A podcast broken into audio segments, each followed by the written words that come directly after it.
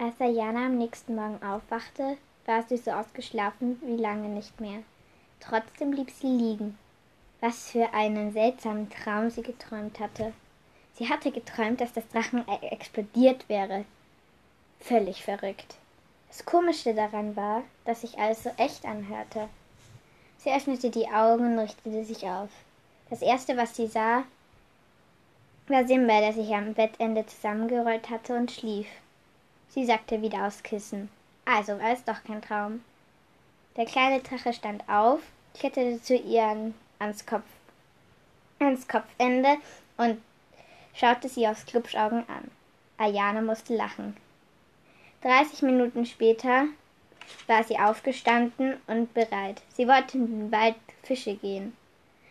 Simba war total aufgeregt. Zuerst blieb er noch auf der Schulter sitzen.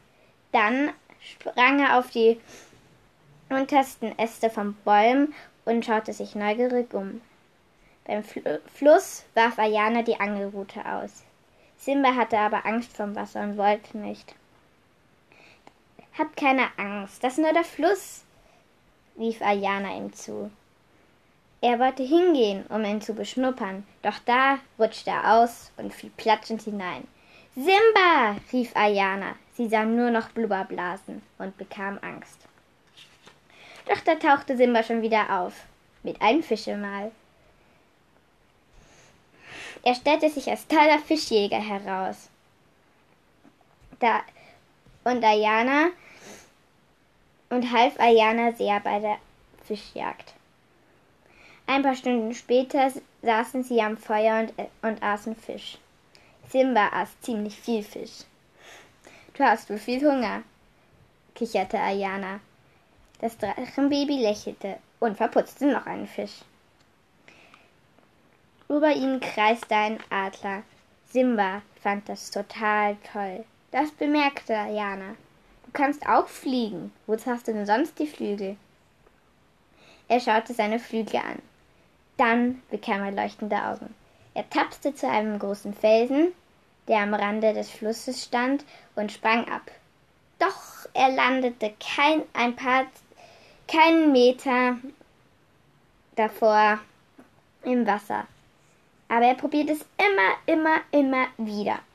Und beim dreizehnten Versuch griff ihn der Wind unter die Arme und trug ihn über bis zum anderen Ende. Dort landete er auf einen Ast und kletterte in kletterte ins Geäst hinein. Ein paar Minuten später kam, kam er schnell wieder heraus. Hinter ihm zwei wütende Meisen. Er sprang ins Wasser, paddelte zu Ayana, versteckte sich hinter ihr und knurrte. Ärgere keine Meisen, sagte sie und lachte. Dann packte sie alles zusammen. Na, die, dann packte sie alles zusammen, um nach Hause zu gehen. Die Angelrute über der einen und Simba auf der anderen Schulter ging sie in den Wald hinein nach Hause.